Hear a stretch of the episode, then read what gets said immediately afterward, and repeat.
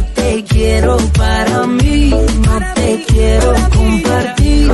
Como hielo en el desierto, yo me derrito por ti.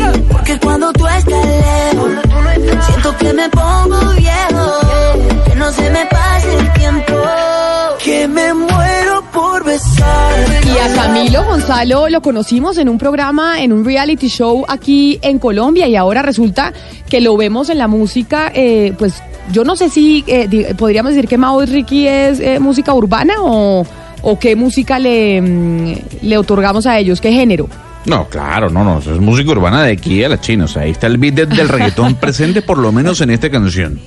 Camilo Echeverry, que nos acompaña a propósito de su estreno eh, de su canción el viernes eh, de la semana pasada, que como siempre los tenemos eh, en Spotify y en Deezer en esta lista. Camilo, bienvenido. Muchas gracias, un placer estar acá con ustedes. Un abrazo grande, grande. Gracias por esa introducción. Un placer. Camilo, ¿ya cuántos años tiene usted? Me siento como, como mamá, ¿no? Eh, Pombo, me siento como mamá preguntando esto, pero ¿qué hago? Pero, pero no, no vaya a preguntar hijo de quién. Eso No, sí no. está vetado. Hijo de quién no voy a preguntar. Voy a preguntar es cuántos años tiene ya, porque lo veíamos nosotros, lo vimos chiquito en, eh, en televisión, ahora Camilo. Tengo, ahora tengo 25.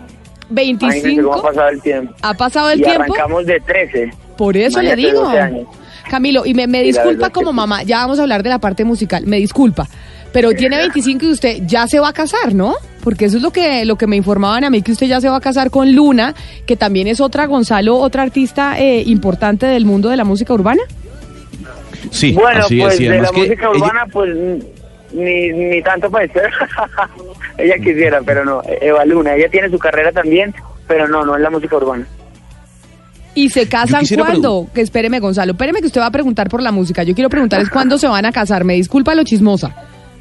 Estamos, estamos apenas planeándolo, estamos sin afán también, queremos planear todo como, como más nos guste, entonces no tenemos afán de hacerlo rápido, sino bien. Pero además va a ser un matrimonio muy musical, porque entonces van a cantar, yo no le voy a decir que me invite, pero van a cantar usted, Eva Luna, Mau y Ricky, Montaner, o sea, va a ser un matrimonio absolutamente musical. Va a ser una boda muy bonita, sí, yo espero. Camilo, yo le quiero preguntar por la música, porque usted en un mes Sí. ha capturado una gran cantidad de personas en audiencia, no solo en Spotify, sino también en Instagram o también en YouTube. ¿Qué tan importante Sí. es para un artista de 25 años ahorita las plataformas digitales sobre la radio? Bueno, te puedo decir que, que la, las redes sociales lo que hicieron fue democratizar un poquito la opinión y la información. Uno, uno, el, el, la bendición de uno poder tener algo que decir y decirlo y que esté en, en, en la escucha y en la lectura y en la vista de la gente que lo siga uno en cuestión de segundos, eso no tiene precio ninguno. Eh, para un artista lo más importante es la relación y el ensamblaje que tenga con la gente que va a consumir lo suyo. Así que en la medida en que sea más rápido cada vez, más inmediato y dependa de menos personas y sea más directa la relación entre el artista y la persona que recibe el arte, es, es, es mucho mejor. Yo, yo soy un, un amante del, del- de mi público y de la gente que eh, con la que conecto y, y amo poder tenerlos a la mano en el teléfono. Camilo, ¿hasta qué momento va a aguantar la música urbana este auge? Se lo comento porque hemos vivido y hemos escuchado el IDM hace 10 años, el rock en los 90. ¿Hasta cuándo vivirá el reggaetón su pleno auge? Bueno, es que ya hablar de reggaetón es un es, es, es un problema, ¿no? Es un es un chicharrón, digamos. Por ejemplo, cuando uno habla de géneros, es, es, es mucho más confusa la cosa. Uno dice el rock, luego llegó el pop, luego llegó esto, lo otro. Pero, por ejemplo, eh, mucha gente se pregunta hasta cuándo va a ir el tum, pa, tum, pa, tum, pa, tum, pa, tum. Pero nadie nadie se pregunta hasta cuándo va a llegar el tu, tu, pa, tu, tu, tu, pa, tu, tu, tu, pa, tu, tu, que sigue y que sigue sonando y uno dice el rock. Uno puede decir el rock sigue o no sigue, pero el tu, tu, pa, tu, tu, tu, pa, los patrones rítmicos están por encima de los géneros y el sentir y el movimiento de una de un asunto que es casi una memoria de ADN que tenemos todos en las raíces africanas es lo que se está despertando hoy con la música urbana. Por eso es que es mucho más que el reggaetón. Y es muy interesante porque está mutando y está en un momento interesantísimo en el que se está encontrando con nuevos géneros, con nuevas cosas, y es más un lenguaje, ¿no? Camilo, pero siguiendo con la pregunta de mi compañero Gonzalo, Sí. eh, empezamos nosotros como cuando lo dijimos iniciando la entrevista, lo empezamos eh, viendo cantando música romántica, eh, un poco más Sí. pop. Eso fue de los inicios que le conocimos a usted. Y ahora usted cambió ras- drásticamente al género urbano. ¿Eso quiere decir que para triunfar hoy en día hay que cantar reggaetón? Y que por eso usted hizo el cambio eh, también de manera drástica del pop, de la música romántica, al género urbano? Te voy a decir, yo por ejemplo, uno de los de los regalos más lindos que me he dado yo a mí mismo en la vida fue dejar de preguntarme eh, en qué me diferencio y cómo me clasifico. Las etiquetas son para gente que necesita etiquetar. Mi género es la honestidad y cuando yo cojo la guitarra escribo desde la honestidad lo que lo que se me dé la gana. Un día me da ganas de escribir de X tema, de tal tema, de X sonido, con tal sonido y, em, y me permito mutar, me permito cambiar y me mi identidad está muy por encima de los géneros y si el día de mañana me dan ganas de hacer una ranchera la haré con todo el amor del mundo si se me apetece y si se me apetece buscar por el lado del trap o el lado de las baladas otra vez, sigo haciendo baladas, sigo haciendo de todo, pero la primera pregunta que me hago a la hora de coger una guitarra no es, bueno, pero ¿cuál es mi género? Y entiendo que humanamente todo el mundo quiere saber si uno es blanco, negro o gris o qué, pero es una pregunta que yo creo que a la hora de, sobre todo mientras uno más amarrado está al oficio creativo, es una pregunta que sobra, la verdad. Camilo, eh, algunos dirán que el posicionamiento que usted tiene en este momento se debe básicamente a que está mm, de la mano o con una pareja que eh, es hija de Ricardo Montaner, que sus amigos son Mau y Ricky, y que sin duda alguna los contactos lo han llevado a tener esa gran cantidad de seguidores. Yo quisiera preguntarle, no es que esté a favor o en contra de lo que diga la gente, es cuánto importan los contactos en la industria de la música urbana. Bueno, eh, al menos en mi oficio que nace sobre todo de la semilla creativa y de la composición, eh, yo sí soy un amante de la colaboración, soy un amante de la co-creación, de la persona que se forma cuando dos personas se juntan. A la hora de escribir, eh, sentarse a crear esta nueva persona que se forma de las ideas de los dos o de los tres o de los que sea que hayan, eso yo lo disfruto y lo busco y lo persigo y me permito mutar alrededor de la gente con la que estoy alrededor. Por supuesto que estamos en una industria hoy en día en el que estamos más conectados todos con todos que nunca. Entonces, eh, mm, compartir mi música, aparte con gente que amo, porque mis cuñados son, son más que mis cuñados, mis hermanos, y estamos compartiendo la vida y, y, cómo no compartir la pasión que tenemos en común.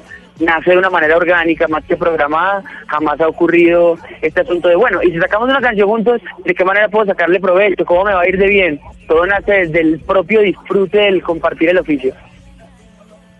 Eh, dicen que el, el reggaetón utiliza, bueno, en general el género urbano, utiliza alrededor de 30 palabras de las muchísimas que tiene eh, el español. ¿Empobrece Sí. la lengua el género urbano?